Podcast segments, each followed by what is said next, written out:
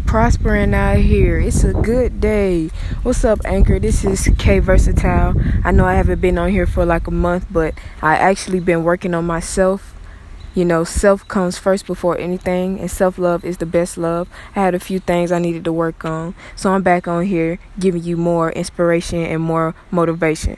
So, what I wanted to speak on is the law of attraction.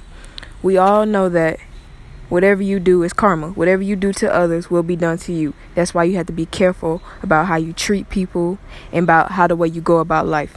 Life is like a boomerang, and you need to be careful about how you throw it.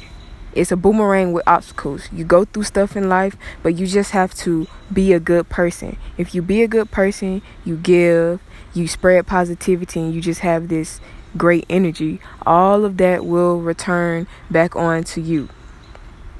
Like, for instance, the universe is like a vibration, it is filled with energy because energy is never destroyed.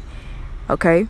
So, you know, you talking positive, you yes, I'm going to get this card. Yes, I am. I can and I will. Those three things right there, those are the three most important words that every single person on this earth needs to say because if you say I can, I will, and I am, guess what? You will receive all of those things. It's just how you talk. Like the universe hears you. It's vibrating off of your energy. That's why you need to carry great energy when you're going about life. You, when you giving and you showing kindness and you showing love, trust me, you will receive all of that back.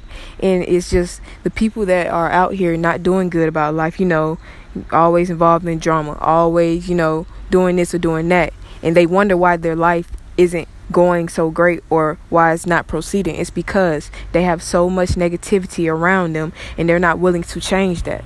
You have to be willing to change your ways. You need to be positive.